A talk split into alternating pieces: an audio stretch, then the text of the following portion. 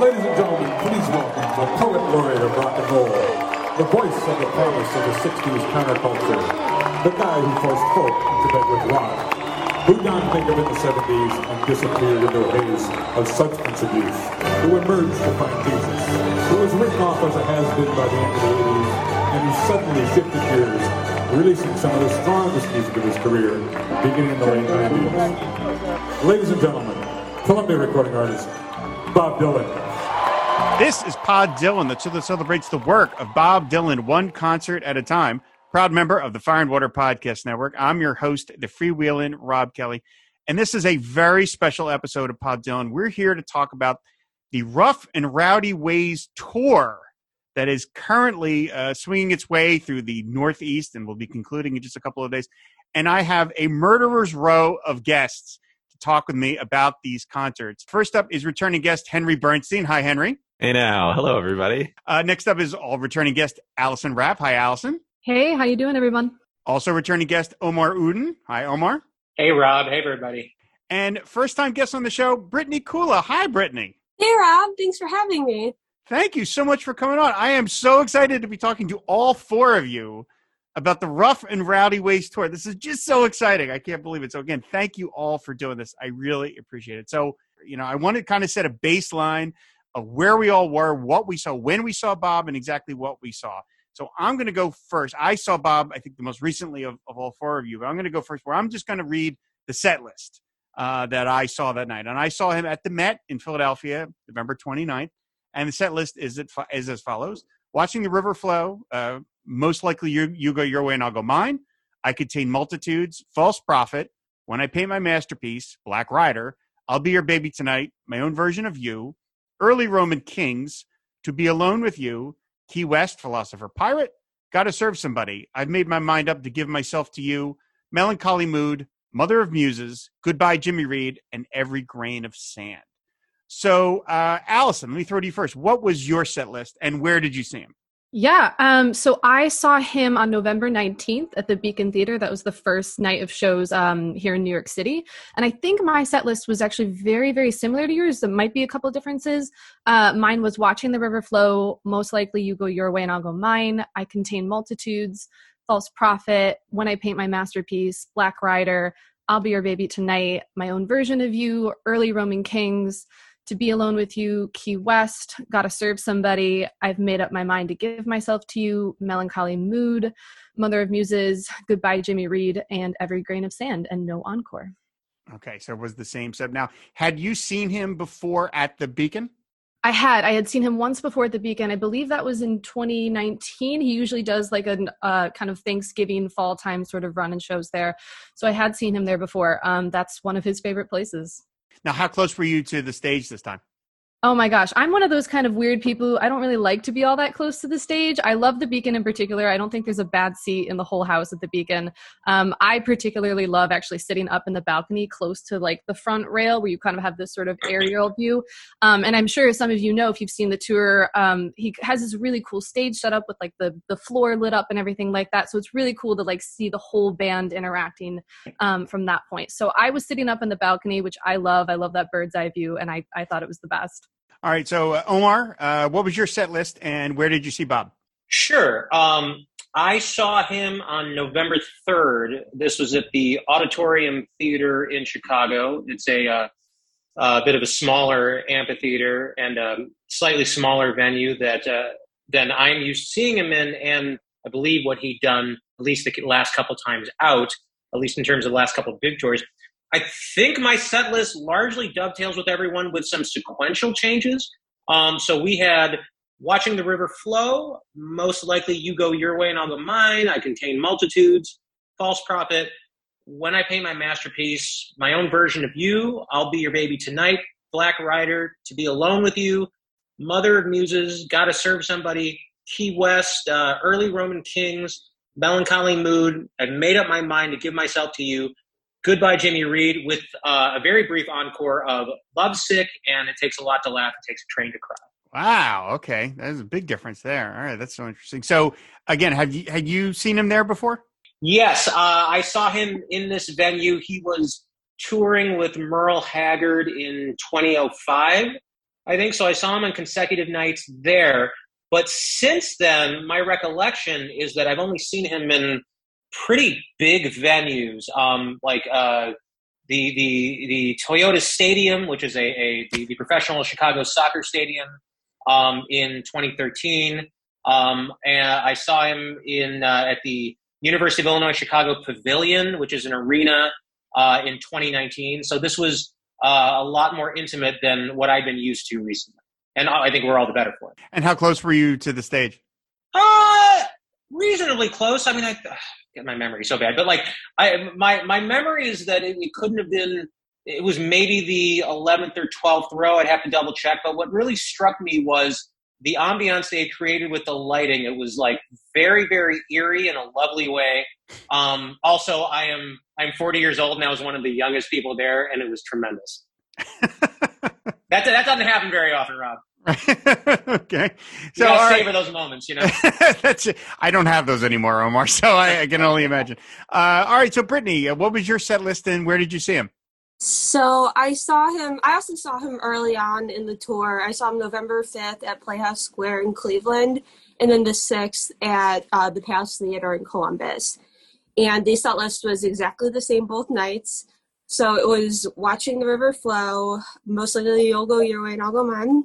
Um, I contain multitudes, false prophet, when I paint my masterpiece, Black Rider, I'll be your baby tonight, uh, my own version of you, to be alone with you, early Roman kings, Key West, gotta serve somebody.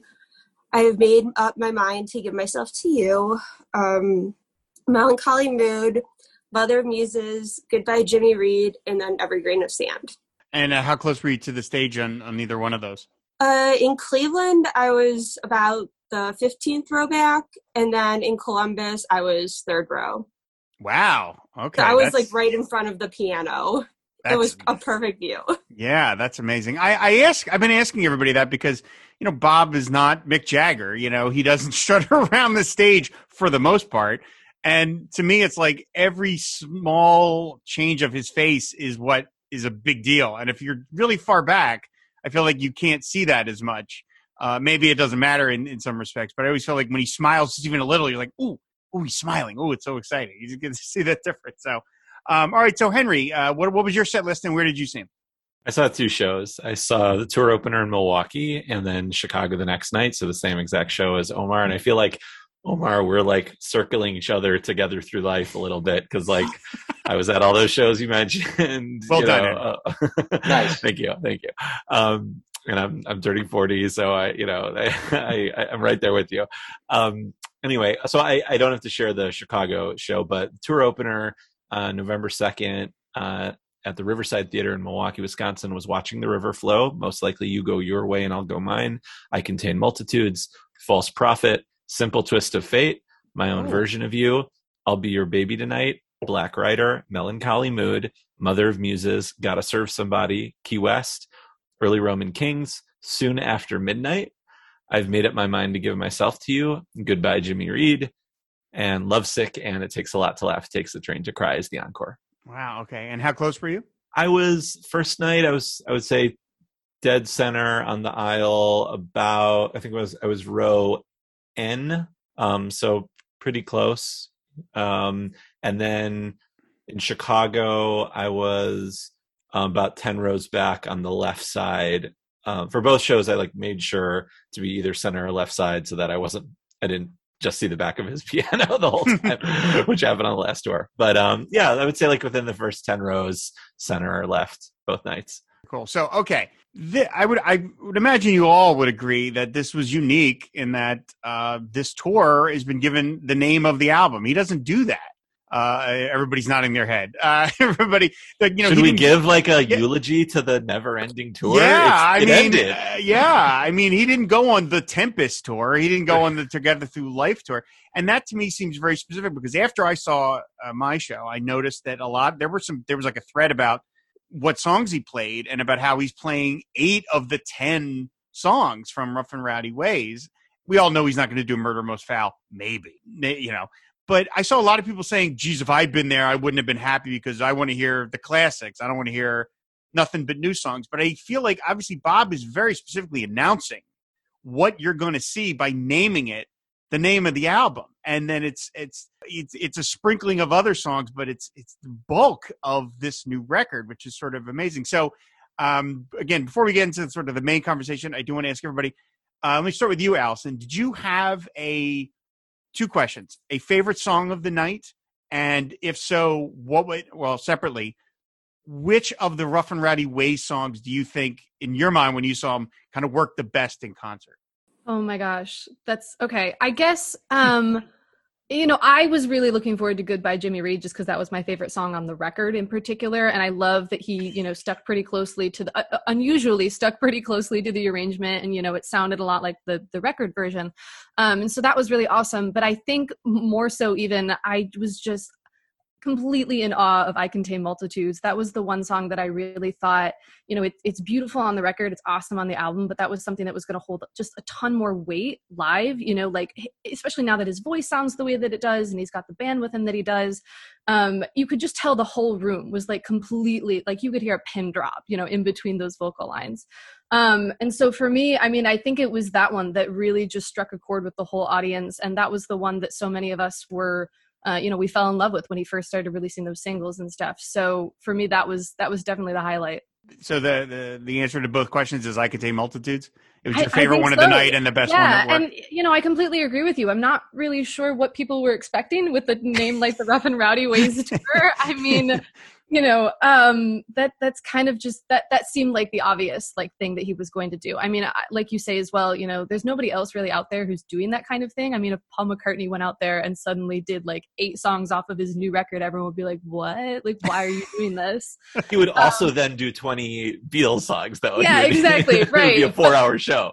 Yeah and but dylan doesn't. It's like okay like this this makes sense. But yeah no i i think it's completely especially with the band that he's got i i think it was the right choice choice to to just highlight those tracks for sure. All right. So, uh, Brittany, ask you the same questions. Your favorite song of the night and, and the song, your favorite of the Rough and Rowdy Way songs now that you get to hear them live? Um, the first night in Cleveland, I, I have to go with the classic and say I loved his rendition for some reason of Gotta Serve Somebody. That just, it hit me like it was, it was so different than I've, that was my 21st show that I've seen of his and I'd never heard him play like that. So um, that really stuck with me for the Cleveland show. And for the Columbus show, I would say um, Black Rider for sure. Hmm. I loved that both nights. That was my favorite. Wow. Okay. Uh, Omar, same questions. Yeah, I thought I was going to be super original, but everything Allison said is like a hundred thousand percent correct. Like, eh, you know, what was so telling about it, and we can get into this, you know, as we go on, but like there was a certain like assured confidence that he had while he like when he segued into it and there was like a sort of electric response from the audience that made me feel like oh this is not just me. This is like a he's treating this like a modern classic.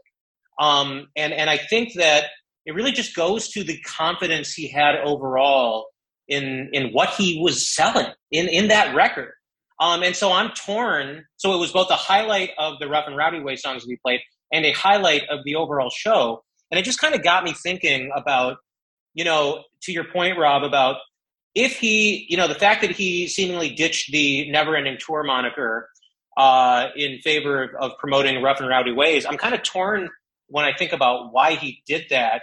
Because half of me is just like, well, look, it's sort of maybe a pragmatic commercial decision. He never got a proper opportunity to like push the record out as much as he really wanted to uh, because of the pandemic. We have like momentum stalled of like a year and a half. So he wanted to get back to his regular touring habits, but he also wanted to make it clear that like, look, I'm showcasing this thing that critics loved, and you know, I, I just want to make sure it wasn't uh, wasn't overlooked.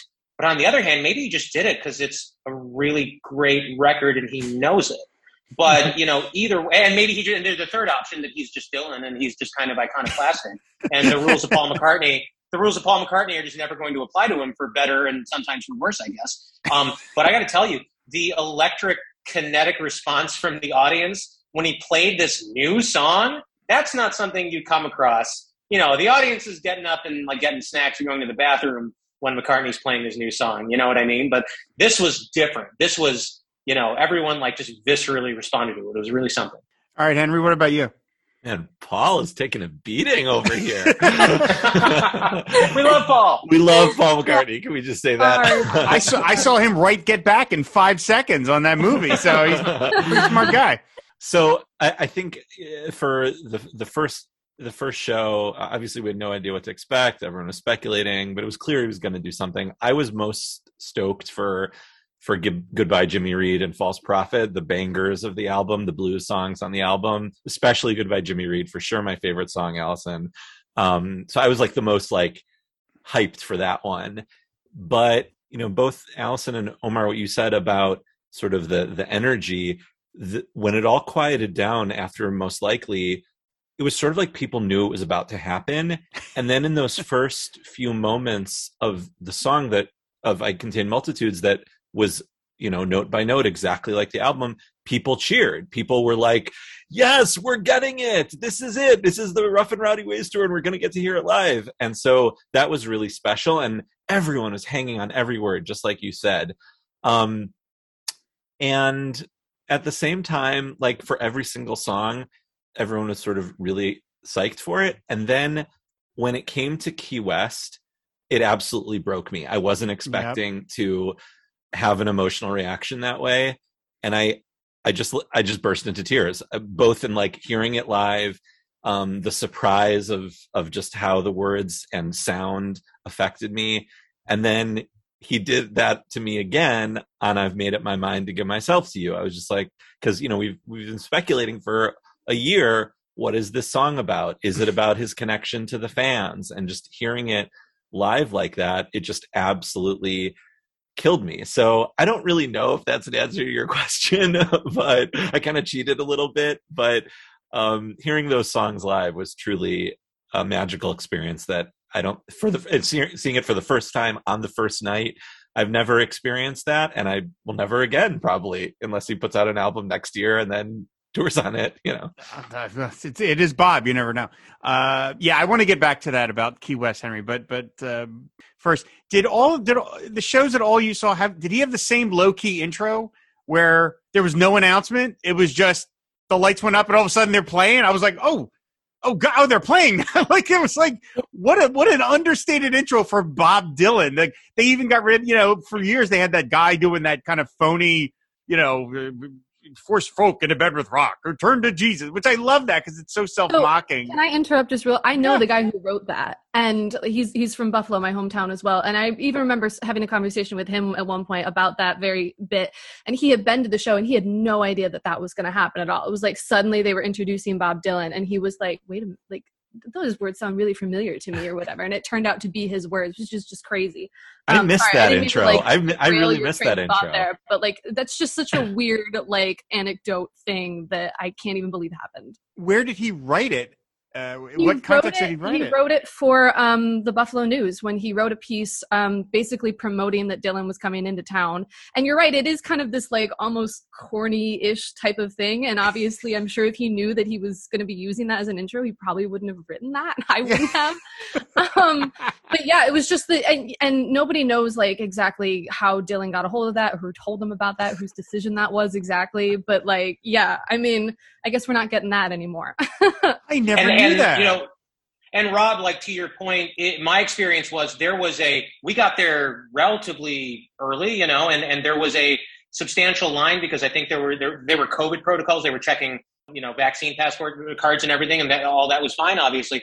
But they, I don't know if it was like intentional or like accidental, but the majority of the prospective audience was still like outside or out out outdoors, out, out of the, the main doors oh, when wow. he came on and started playing. So he came on and started playing, you know, watching the river flow to an empty house. Um, and it was amazing. Like, it's just, just amazing, just the casualness with which he just kind of, you know, he's like, yeah, all right, no big deal. Um, and so people were just coming in after, after the first song. Uh, and you know, he didn't break character, so it was fine, but it was just, it was just very eerie. So yeah, just as low key as you can get. Yeah, I, I, you know, I mean, when the lights go down, you know the show's about to start, but you don't. It was just all of a sudden like, oh, they're just playing. Wow, all right, uh, okay, great. Uh, yeah, boy, that's I didn't. I had no idea that someone outside of the Dylan camp wrote that intro. Uh, Yeah, that's really funny. Disappeared Totally. into a haze of substance abuse. Just That's so not- you know, yeah. There's like no that? real That's- reason for me to know that, but I know, totally crazy. What's his name? Let's give him His a name shout is out. Jeff Miers. He's the Buffalo News music critic. He's still writing a lot. He's a great guy, great music journalist. Um, yeah, he had no idea that that was going to happen. That's uh, you know, Yeah. Bob is being typical and that he's being atypical. I guess That's just, you know.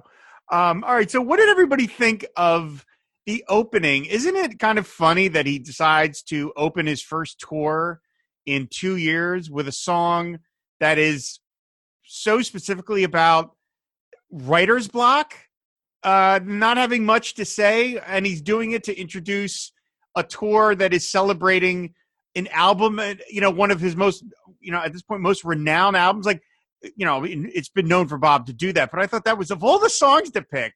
He's opening the Rough and Rowdy Ways tour with "Watching the River Flow." Not that I don't like that song, but that just seemed like really that's the one you're announcing yourself with. Uh, Was anybody, everybody else, kind of go what? Um, can I? I actually have a thought about that. It felt at the beginning of the show, the first two songs, it felt like, oh, he's kind of doing last 2019's set list, and he'll probably pepper in Rough and Rowdy Ways. I was sort of like not surprised. I was like, oh, and I think that was on Shadow. I think he did it on Shadow Kingdom. So it, it sort of felt like okay, it's just like easing into. I, I, I mean, uh, you know, Rob, you you always like dig deep into those kind of things, and I'm always like, oh, I didn't even that didn't even occur to me, but. That like the the what the song is about didn't even occur to me. I just thought like, oh, this is what he's comfortable playing with because he did it on the last tour. I get. I mean, it's got the line, "What's the matter with me? I don't have much to say." Right, coming on the heels of "Rough and Rowdy Ways." It's like, okay, Bob, you guys handle it how you want. Regarding uh, the well, the first okay, the uh, the first song that I thought that well, okay, the first song of his that I saw that he actually came out from behind the piano was for "False Prophet."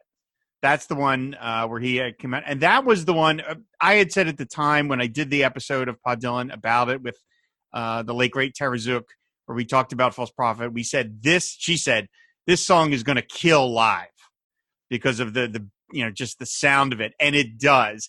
And then that was the first one where I really felt like he was clearly enjoying himself because he came out from behind the piano, he had the mic in his hand, and he's crouching and he's kind of like doing this almost like a boxer stance kind of thing. That was the one where I was like, oh man, he is real, and you can almost see the smile on his face that seemed to be the one that he was really, really digging into. Did anyone else get that read from it when you saw it from He Brittany? did the pointing Yeah. on every word. I love that you called it like a boxer's stance. I think that's a really good way of describing it. I think I described it as like a, a stooped, like you know, but it, it's very purposeful. It's very you know, like it, it it it seems quite um directed. You know, when he stands like that, especially holding onto the mic that way. Brittany, what did you think of that when he was kind of out? Was he doing that when you saw him? Like that kind of just like he's like sort of hunched over kind of thing? He was. It was so adorable. I loved it. And then I noticed um, at the Columbus show, the second one I went to, um, he started after that, like interacting with the audience. And I thought that that was really interesting. Um, he made a joke about um, how he should start wearing sneakers like the real rock stars, quote unquote. So he, uh, so he move around the stage easier. And I'm like, you're best rock star ever to me. And like, it was just, I thought that that was like the funniest thing he's ever said. And he joked, he kind of like just started making these like little quips throughout the night after that. And I think he really just, it made him open up somehow. So, re- so he talked kind of throughout the night when you saw him. Yeah. Yeah, Oh, he wow. started talking about um, a ghost he had in his room in Cleveland the night before, and I have the whole. I kind of taped the whole show, um, and and I was like listening back, and I was like, "What the heck is he talking about?" in some of this, but um, he was. It was really funny. Like he was cracking us up. What about the rest of you? Was he talkative? Because when we saw him, he only said anything at during after goodbye Jimmy Reed to introduce the band. He made a few jokes. Then he did every grain of sand, and that was it. But for the rest of you, did he talk throughout the night? Well, in No, Milwaukee- like- yeah, go ahead, Omar. Sorry. Oh no, no, no! Please go ahead. Um, in, in Milwaukee, the first night, it was first of all, it was shocking when he spoke because I've seen him 27 times. I've heard him talk twice, other than band intros, and uh, it, it was everyone was like, "Is this really happening?" And he kind of messed up a little bit. He he his banter the first night was he said something about um, Les Paul being from Milwaukee, and he forgot he had a senior moment and forgot Les Paul's name, and had to lean over to Tony and and ask him his name, and Tony told him, and then he's like, "This is where Les Paul's from." And everyone was just sort of shell shocked. Um, and then Omar, you know, you can you can say what he talked about the next night, which was amazing. Uh, well, I mean, the thing is, is that there were, from my recollection, and you know, Henry, correct me, there was not very much interaction. Until, I mean, there was the like, I think it was a, after Goodbye Jimmy Reed when he was he just gave perfunctory comments about ah, I like coming to Chicago. I know you like it here too. Like that. That was all. And like he was so like I don't want to say standoffish because you know it's just him, but he was so like you know non-communicative that when he did bust into the um, the false prophet stance that you discuss, like I kind of took it as oh he's hunched over because he's old. Like okay, I didn't I, did, I didn't take it as like intentional at all. Even though in retrospect, with the way you guys are describing it, it makes perfect sense. But um, so the, the notion of him being as interactive as the way Brittany describes, I mean, I obviously believe you, but oh man, that was not my experience in Um, I at the think he loosened up throughout the tour. I think he just started loosening up. Sorry, Allison. No, no, that's okay. At the at the New York shows, the first night I only went the first night, but the first night he just like rattled off a bunch of like New York City landmarks that he apparently I don't know loves or whatever. He was like the Statue of Liberty, Fifth Avenue, blah blah. blah. It's so good. really digging deep there. I know. I was like, oh, you're a real New Yorker, huh? Yeah. Um, but then he said, you know, it's it's really good to see it coming back, which was, you know, a very sweet thing to say. And then the second night, he gave a shout out to Herman Melville of all people, which is just like, I don't know anyone else who does that. And then the third night, I really wish I could have seen this, but the third night, apparently somebody in the audience screamed out, "Play Born to Run," um, and he laughed at that and said you should probably go see you know you're at the wrong venue you should go see springsteen on broadway which is just really funny to me I always find it charming that Bob. Maybe I'm under undercutting him a little bit. Like sometimes he seems only dimly aware of pop culture that's around him, and then when and then when he makes a reference to something that's going on, you're like, oh, he is plugged in to everything that's going on. He he knows that Springsteen's down the street. I mean, of course he does, but it just seems sometimes it just feels like he's on another planet. And so Dimly like, oh. aware, the man was dreaming of Alicia Keys 15 years ago. I mean, come on, he hit the zeitgeist. it's just like you know i just some of the stuff i feel like he's like what? Does he know but that like in when he contain when in, i contain multi, multitudes and he says you know i eat i eat fast foods. And i'm like bob people don't say it like that. They don't eat, eat fast food. Like it's singular. Right? you know but it's you know bob's gonna do what, he, what he's gonna do. So oh that's interesting that yeah he you know for us uh he kind of pulled the same trick in new york where he mentioned the liberty bell again deep cut for philadelphia rocky uh, and uh, Philly, he says, "Oh, and Philly cheesecake, Philly cheesesteaks. I can't forget those." And it's to me, it's like that's very Bob Dylan dad joke kind of stuff. That the list is so basic. I mean, that like any sentient person knows what the like he as you say it, Omar, like digging deep. You know, like oh, Philly cheesesteaks, that's original, and Bob's got to know that's really unoriginal. But that's the It's- joke of it is that it's It- just he's just sort of you know it's like a list somebody handed him, and he's oh yeah, Philly cheesesteaks. Okay, it's his version of i mean you know he he ironically says in one of the new songs i never pandered but he's never done he's never pandered and so maybe this tour he's pandering a little bit you know like hello st louis you know like now he's now he's doing it a little bit he's and like you said Hello, St. Louis. Check out that arch. yeah they're dad jokes they're to- they're they're total dad jokes I think Bob Dylan dad jokes should be a book. I would Totally. pre-order that immediately oh yeah. in my Oh, mind i've already read that book twice I, I've said on the show before. I mean, if he was so inclined, he could write the most amazing travel book in the world. I mean, just he's seen every mm-hmm. corner of the world, and not just you know the inside of the hotels. Putters around landmarks and stuff, and he goes jogging at five in the morning. I mean, he's seen every. If he if he really wanted to do that, he could. It would just be fascinating seeing all the stuff that that he has seen. So, for Mother of Muses, am I the only one that noticed? I feel like a couple of lines were rewritten. I feel like that was the only song from Rough and Rowdy Ways that I noticed. I was like, wait, is that the line from the song? I don't know Mother of Muses as you know as well as some of the other ones, but did anyone notice lines that didn't sound familiar? I can't say that I noticed. I definitely didn't notice, and maybe it's just because I don't know those songs well enough. But I definitely saw discussion on Dylan Twitter about it, and Mm-hmm. um, which is was beautiful to see. Um, yeah, I don't know. I that's cool, Rob, that you were able to to clock that. I, Mhm. yeah, it was just something about where I was like, wait, is that is that the line? What Um, were the what were the lines? Oh, I don't were the- remember. I just went. They blew. I, it's like I said. I mean, I don't know that song that well compared to some of the other ones, but there was just there's one or two lines where I just kind of was like, wait, that doesn't. I don't think that's the line. But again, he's he's obviously not. He's not messing with them yet. Uh, I, I got to find a better word because messing has sort of pejorative sound to it. It's, he's not changing them yet. Speaking How well of, cha- do you do y'all know Rough and Rowdy Ways? Like I definitely know every song, but I feel like I don't have um a deep like um familiarity with the lyrics the way I do with everything else.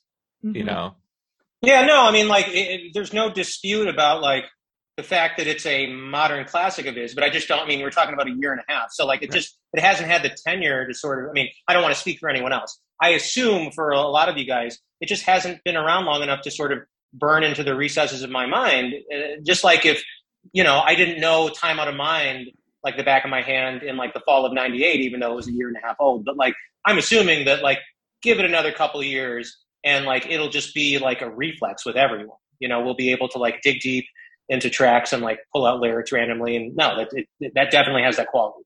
Um, I am curious as to uh, you know, eight of the ten songs uh, from the record have made it onto this uh, this tour. Again, it's pretty safe to you know understand why he's not going to do a murder most foul, although he might. He might get a wild hair one night and decide to do it. But uh, isn't it feel a little strange that that poor crossing the Rubicon is like the lone? yeah. I was bummed. Is this going to become the new "Someday Baby"? We're just never going to hear it live. Like, I was bummed. I wanted to hear it. That was one of the other bangers on the album. I, I totally can see him doing Murder Most Foul, though. I really like. I'm convinced at this point. And Me that's the too. show. Like a hundred There's a lot of time 100%. between now and 2024. There's there's plenty of opportunity. Yeah, and like you know, the other thing to that is that you know we are assigning the rules of just like and and normal convention to Bob Dylan when it's like, well, no, of course he's going to play the like 29 minute song. Like, of course he would because it's just it's an oddball thing to do, and he'd do a great job with it. So I just think the normal rules of gravity don't apply to him in terms of like creative choices.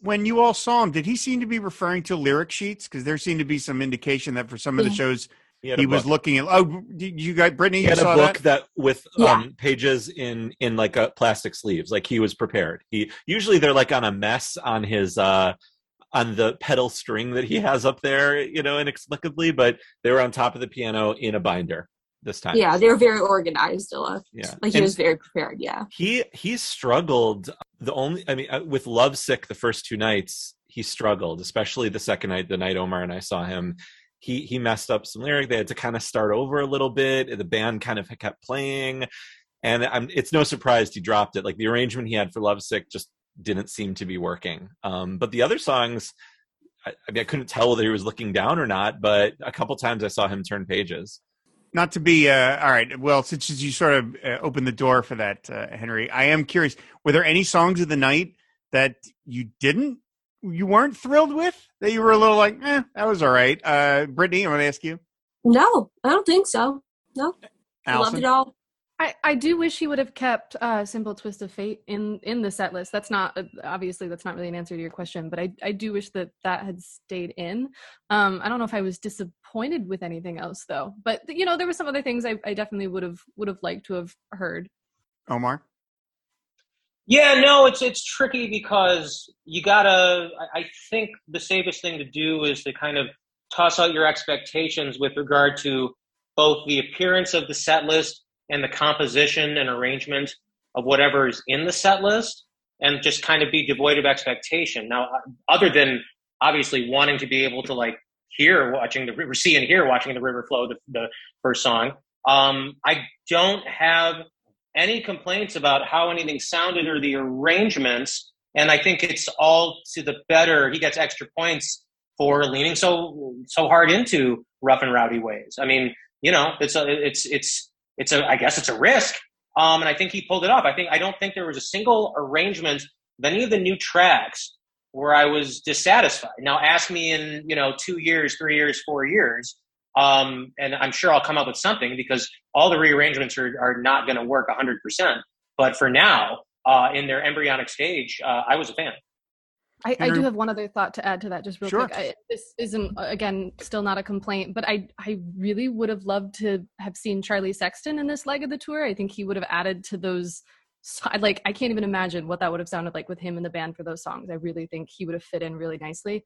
Um, I, apparently he was busy with Elvis Costello, so I guess that took priority. But maybe for another win-win leg the of same night in Chicago. Yeah, I they were in know. the sound the same in town the same oh night. my gosh um i know i had to like choose what show i wanted to go to um, but no i think that would have sounded really awesome for this tour and maybe he will join him for a future leg Wow, that'd be cool. Henry, uh, was there anything that you weren't as completely thrilled with? Because I do have an answer. I hate to be I hate to be that way, but there's there was one song I was like, all right, but I'm curious, Henry.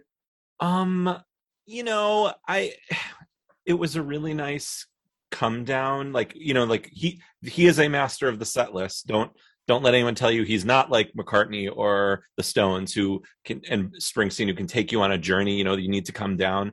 So like I didn't need melancholy mood. I you know, I I went to the whole triplicate tour. Um I heard all those songs and they were nice.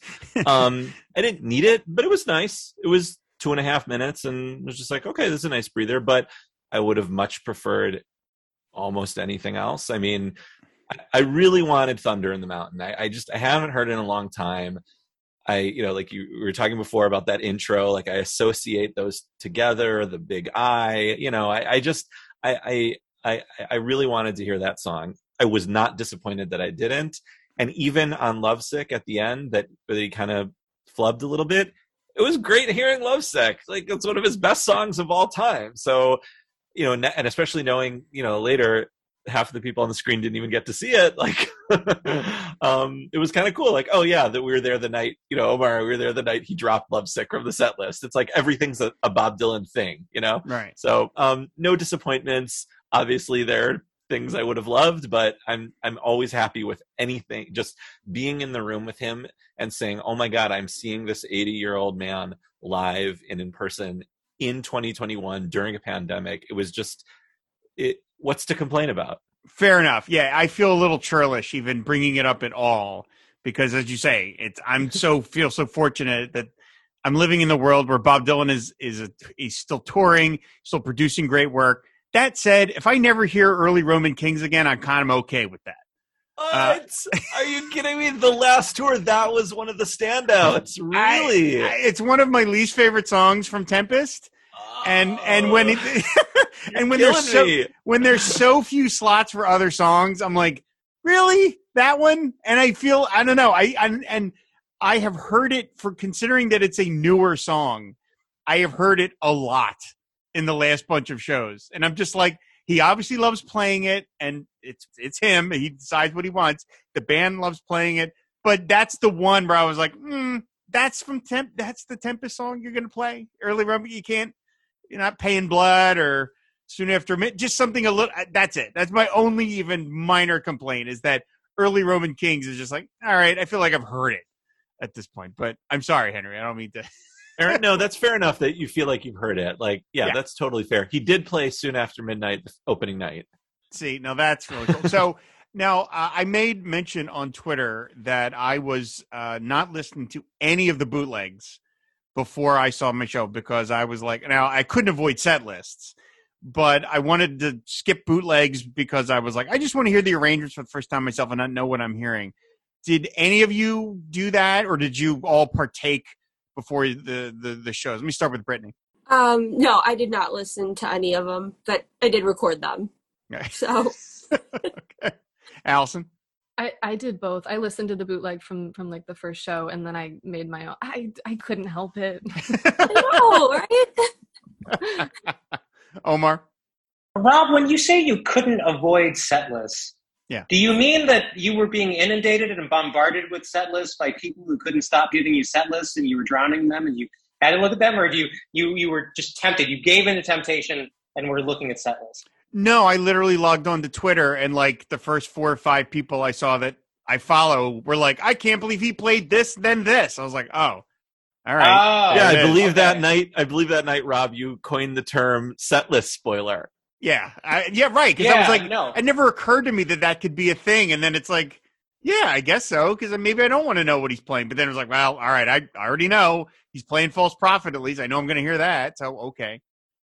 Yeah, I'm pretty militant about avoiding that kind of stuff. So I remember on social media when I saw them popping up, I think from the Milwaukee show, I like saw like a track and I and I immediately figured out what it was and I you know I I, I closed it down. So yeah, no bootlegs, no set lists. I like to be I like to go into these things fresh, like it's a you know like it's a episodic television or something. Henry, what about you? Well, it would have been impossible for me to hear anything before because I I was there open the Right, first two nights of the show. yeah. Um, but and obviously, and since then, I've been consuming everything every night. I've been feverishly writing Dylan Tiller, t- Dylan Twitter, tell me word for word, verbatim, what his banter was. So yes, I've been consuming it. Um, had I been like one of you folks, seen him later in the tour, I think I also would have gobbled up set lists, but avoided certainly avoided any of the rough and rowdy ways recordings because I would have wanted to hear that live for the first time. Uh, you mentioned earlier, Henry, uh, talking about Key West, and Key West is my favorite song off the record. It's one of my favorite songs he's ever done. It's already, I would put it in some like top 25 list if I had to make such a list. Uh, it's one of those songs that I, and I think I said it at the time when the album came out, when he did the album review episode, where it's like, I can't believe this didn't exist before. It feels like a song that I've heard. And I don't mean that the tune is stolen or whatever. It could be for all I know but it just feels like a song that I've lived with for a long time. It doesn't feel like something that didn't exist a year and a half ago or whatever. And when he was playing that, uh, first of all, I was really thrilled that he sang all nine minutes of it. He didn't truncate it like he's done for some other songs where you know he cuts the whole chunk out of the middle or something like that. But that was one of the when he gets to the line when he gets to the, the the part of the song that gets me every time is when he sings about that's my story, but it's not where it ends. She's still cute and we're still friends. That I again, I don't even have a meaning in my head as to what what it is yet. Both don't know what Bob means and I don't know what it means for myself, but it plucks at my heartstring in a very specific way. And as he got to that moment, I was worried he was going to change the line because he's been known to do that. And I was like, well, what do I want to hear? Do I want to hear Bob's current alternate version of that, or do I want to hear it the way the record is, just to hear it that first time? And he didn't rewrite it. He he sang that, you know, the way it is on the record. We, she's still cute, and we're still friends. And it just it. I felt like I was lifted out of my body for a second. That I was getting to, in this moment, getting to see this man, this legendary figure, sing words that are what maybe a year or two old maybe? Three we don't know when he wrote them maybe three four five years old but the ink is still relatively wet. And here he is performing it in front of people and i just couldn't help but just feel so profoundly fortunate to be able to do this. And we've all been seeing on twitter people that are in other parts of the world that he's not yet touring yet. I mean we know uh, you know uh, Laura from Definitely Dylan is coming to the U.S. just so Yeah. she can see him. I talked Um, to her today. I was like, "You're on yeah. your way. Let's go." Yeah. uh, but it just felt amazing to me. So one thing I wanted to ask uh, you all is: Do you did you have a particular favorite moment of the show? Not necessarily a song, but just a moment where he looked a certain way, did something. Maybe the band did something. Was there anything that jumped out at you? Was like, oh wow, that was that really burned itself uh, in your mind. And so you all have time to think about that. One of the things I wanted to mention is, what's the name of the new drummer? I don't know his name. Charlie Drayton. Charlie Drayton. Okay. He looked like he was having the time of his life. He That was actually like going to be my answer. Was Charlie's drumming just like through the whole thing? He is such a powerhouse. He's so talented. I couldn't take my eyes off him. I thought he was the best. Yeah, Yeah. it was. It's hard to replace George Receli, and I hope George is okay wherever he is. Um, but yeah, that was a, a an incredible, pleasant surprise. He was, he, like you said, Allison. He was mesmerizing, and you could tell for each song he was doing different things in a very intentional way. He wasn't just banging away the sticks. It was like different kinds of rhythms and and in, uh, instrumentation. Yeah, for sure. Charlie used to play bass in the 90s, which I just think is the with, with Dylan on the Dylan tours. Um, and I just think it's incredible that he's like still like operating in that sphere and doing that with him. Clearly he trusts him a lot. There's a lot of trust going on between the two of them. And I can't imagine, you know, uh, like him it, it just it was magical. Yeah, it was really fun watching him. And again, what a I, I'm guessing if you're a, a touring musician, uh, what a collection of material to get to play. I mean, the the greatest depth of songs you're ever going to get to, and it's not even just his songs. You know, you're going to play Melancholy Mood as well. Um, Omar, did you have like a particular one moment that really just uh, was like, wow? You know, other than the the general feeling of like, because this was my first concert. Uh, po- I was going to say post pandemic, but that is not. We're not actually post pandemic, but like my first concert since uh, March of 2020 when all this started. So, in I would say, in addition to the the like, my feelings are all general. My highlights are all general. Like, in addition to the one, the feeling of, oh, we're we're back, um, and and what an honor it was that that was the particular show to kick off that feeling of we're back. Two, um, the aesthetics, because as I had indicated earlier, I had seen him in venues easily at minimum like three times bigger, especially recently. Um, and I hadn't seen him in an amphitheater in like over 15 years. So the atmospherics overall, I would say were, were the highlight of the show. And I just think the neat things, I, I, I don't know if the, the kind of the size of the venue you saw in, in Milwaukee Henry, but like what they were doing with light um, that I just I, I just think got overlooked in the bigger venues.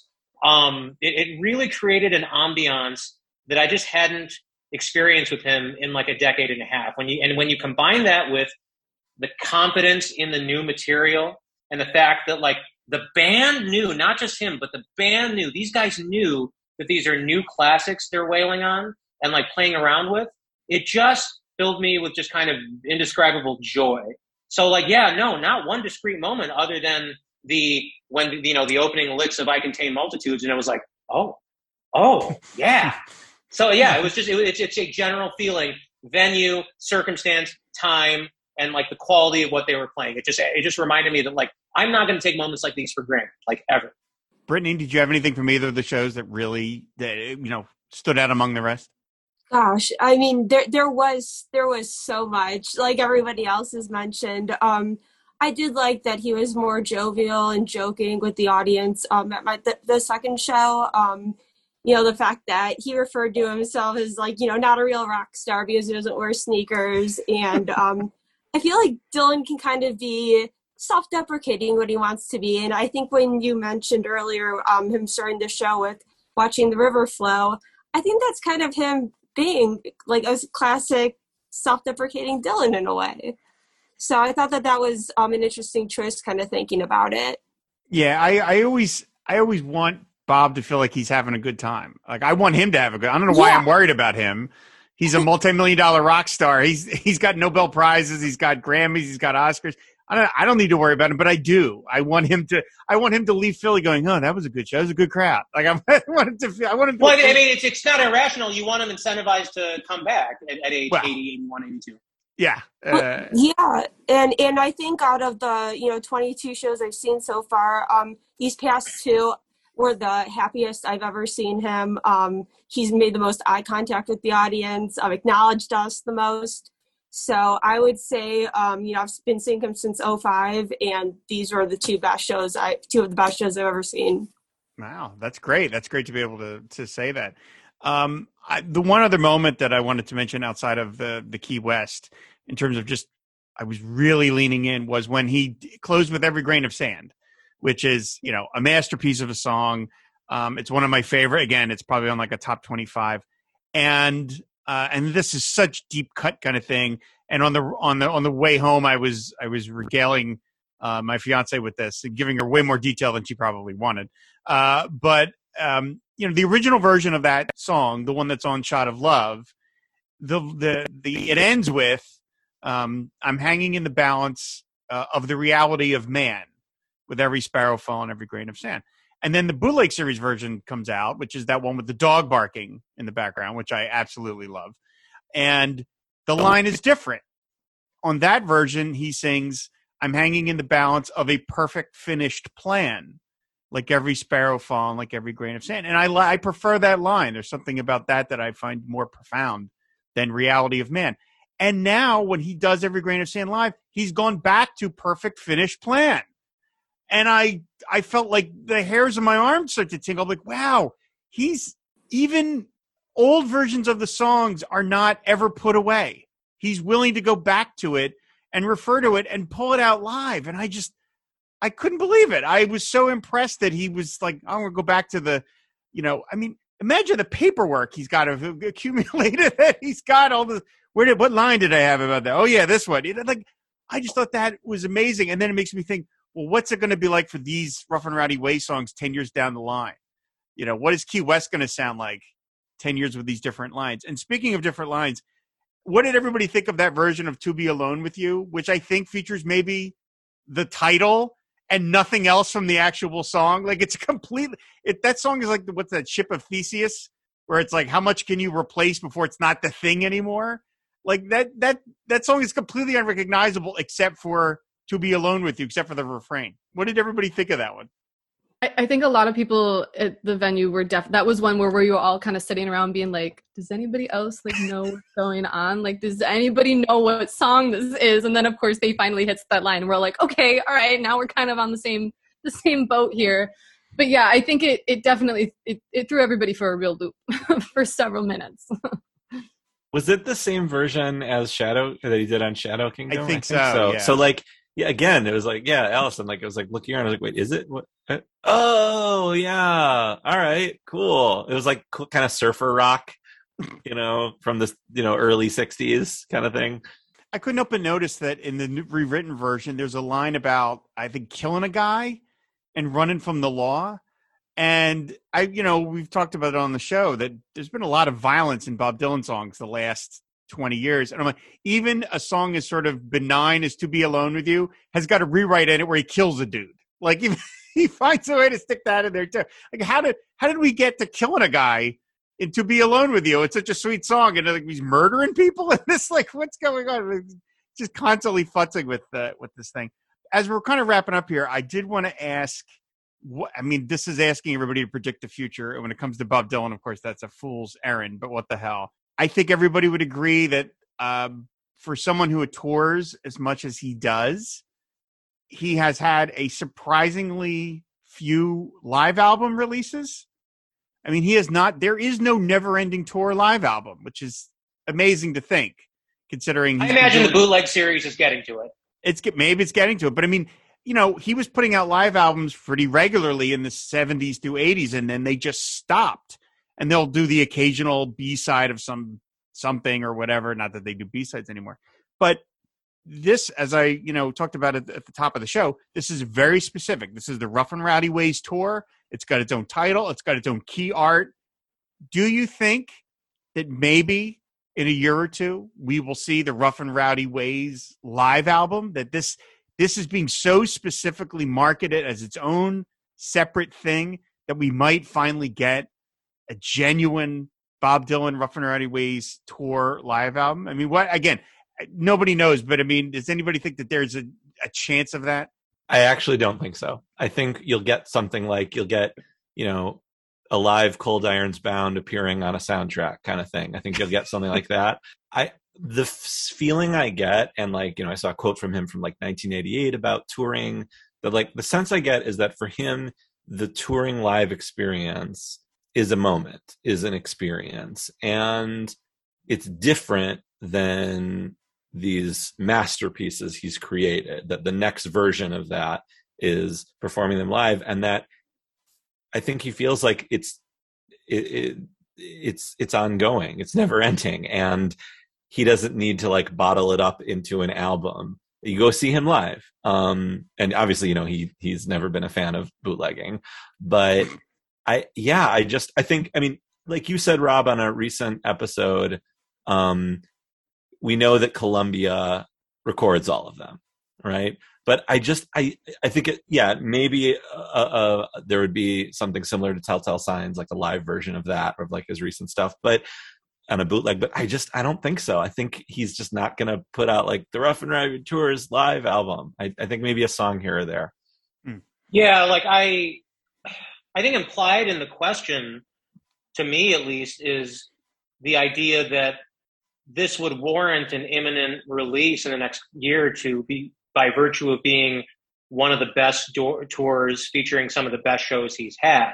And you know, this was my sixth Dylan show, and it's definitely like in the upper tier. But I'm not, you know, I'm not as confident as Brittany in saying it's the best I've seen him. Like I definitely would put the 2019 show above it. Um, I saw him in 2015. Uh, I think it was at least as good, and I only think he would release it imminently if they really knew um, they were cooking with gas on this. Otherwise, you know, I think the movie soundtrack is a fine idea, a straight track there. I, I also think that it could, like I said, make its way onto like a bootleg series, like God, 12 years from now. Um, but no, I think for him, the reward is just like pushing it out now, getting everyone to hear it now, and then just kind of going along his way. That seems that sounds fair. That sounds reasonable.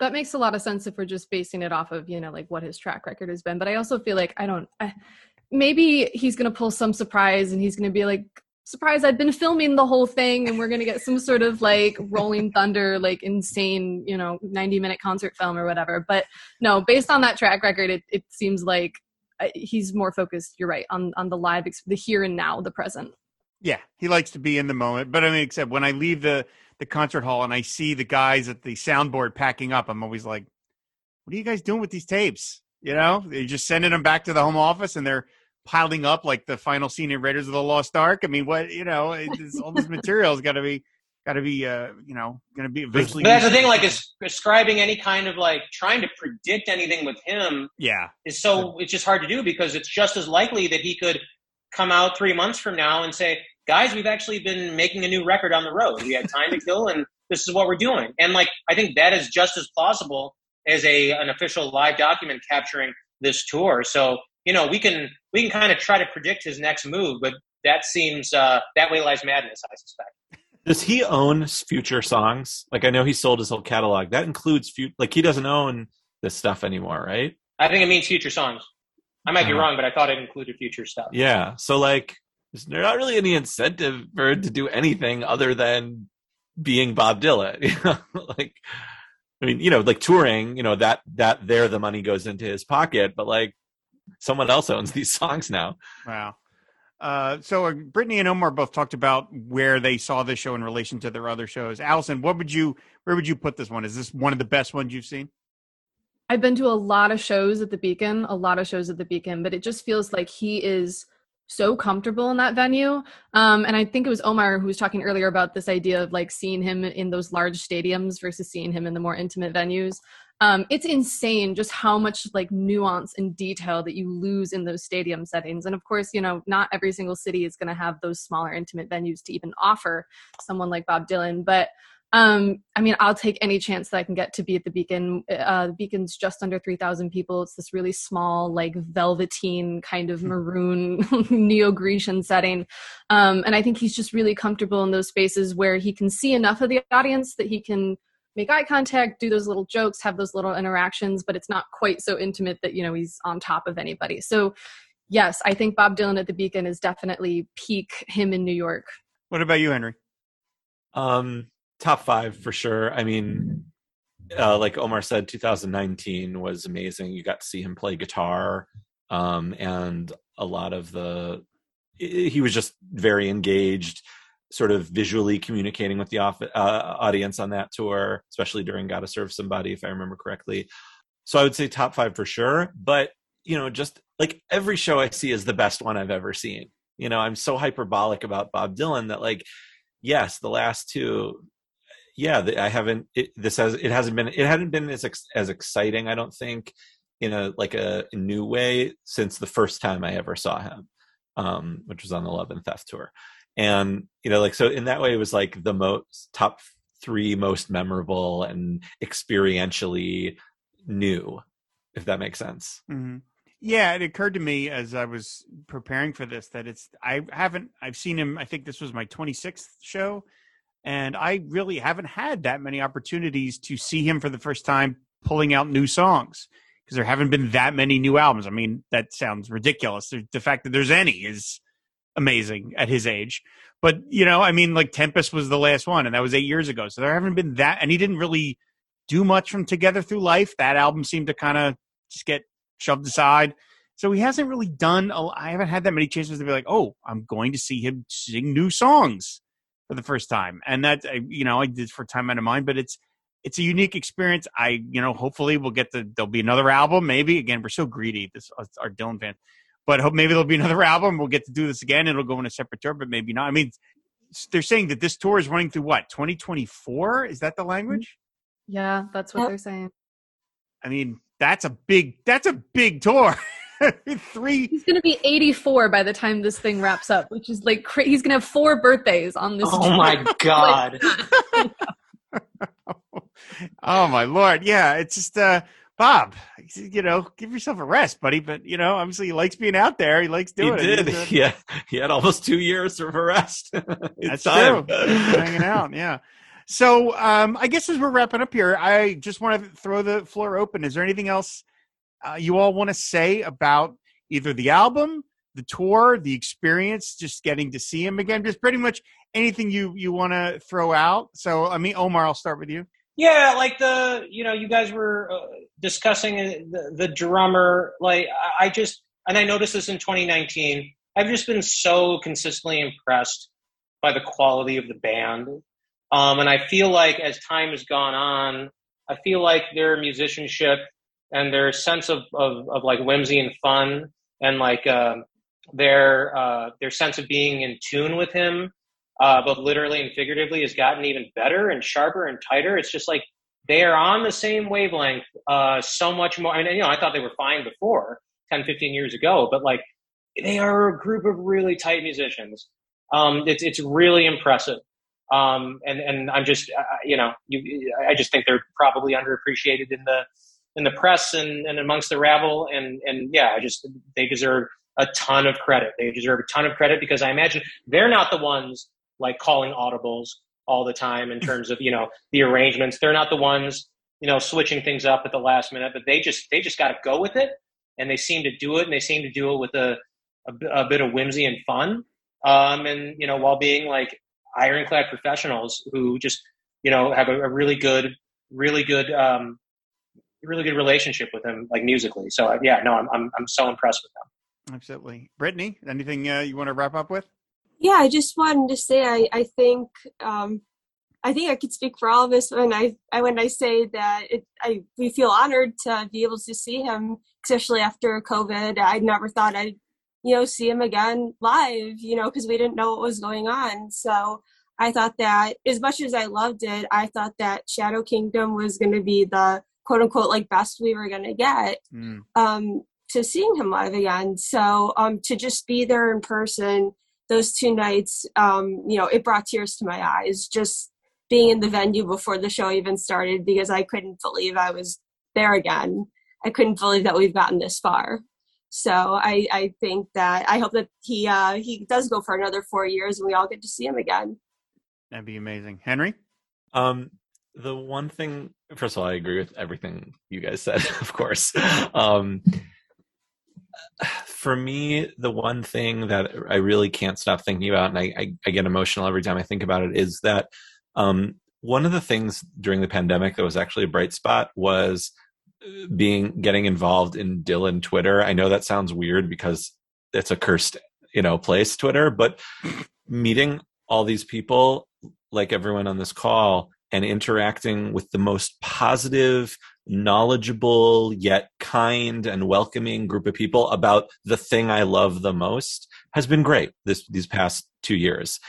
And at the shows, the last two shows, I got to meet some of those people in person and hug them and in like real live person with our masks on, talk about the thing we've been talking about virtually for two years.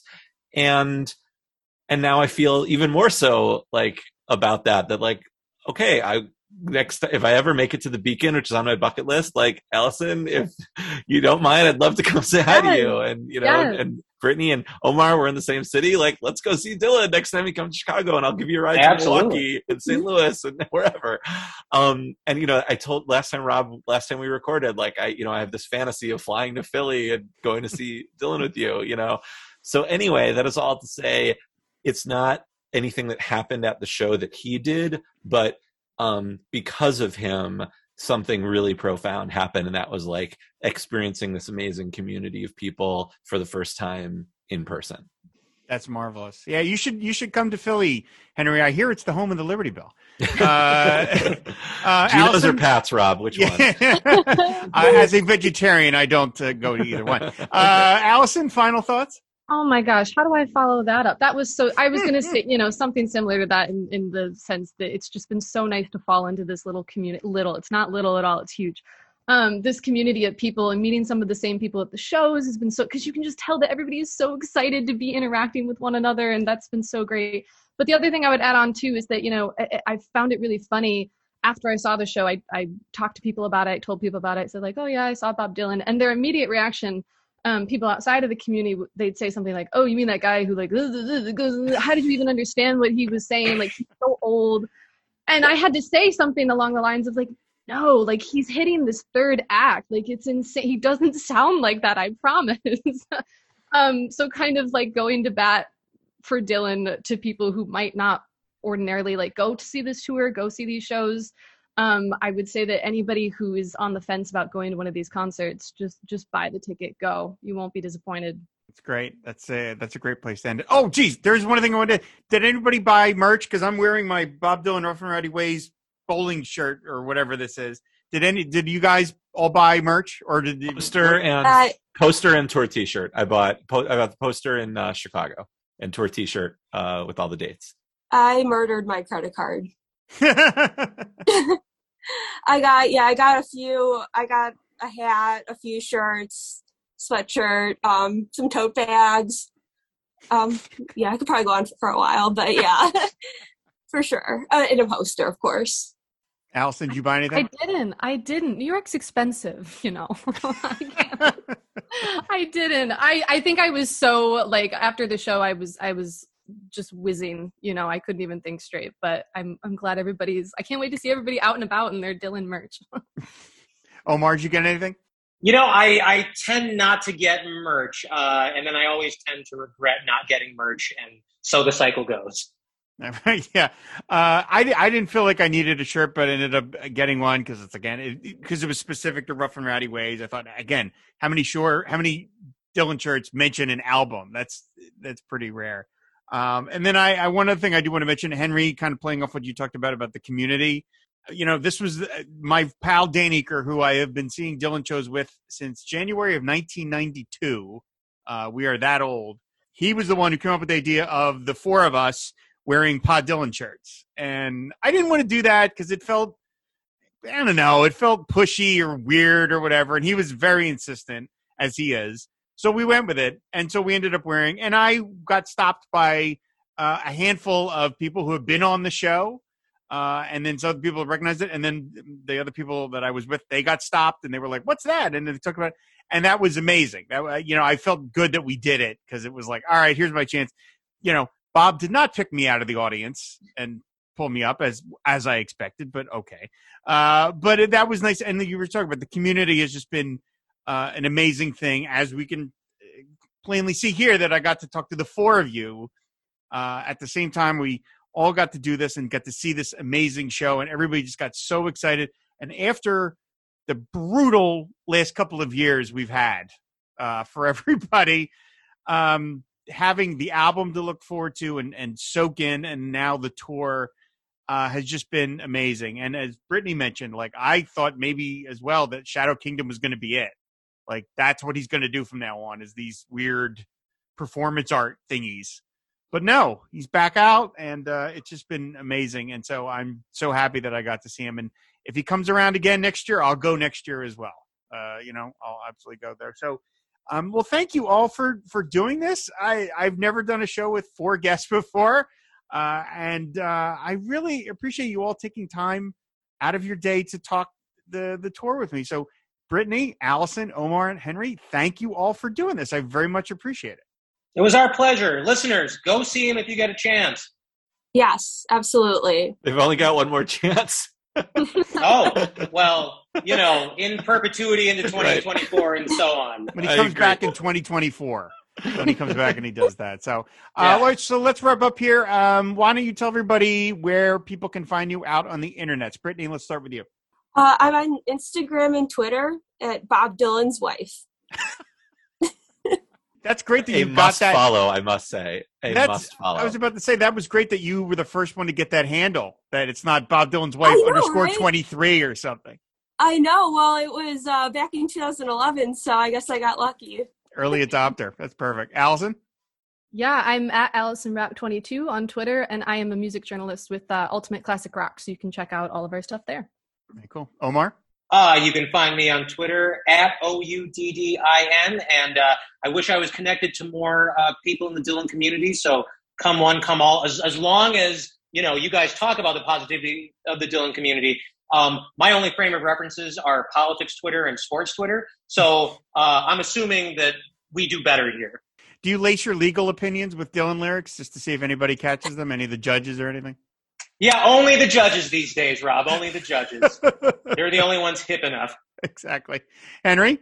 Uh, you can find me uh, two places. Uh, talking about Dylan, you can find me on Twitter at Gonzo3249. And uh, talking about comic books and stuff like that, you can find me at Jewish Comics Pod. Great show. I listened to it. It's very Thank enjoyable.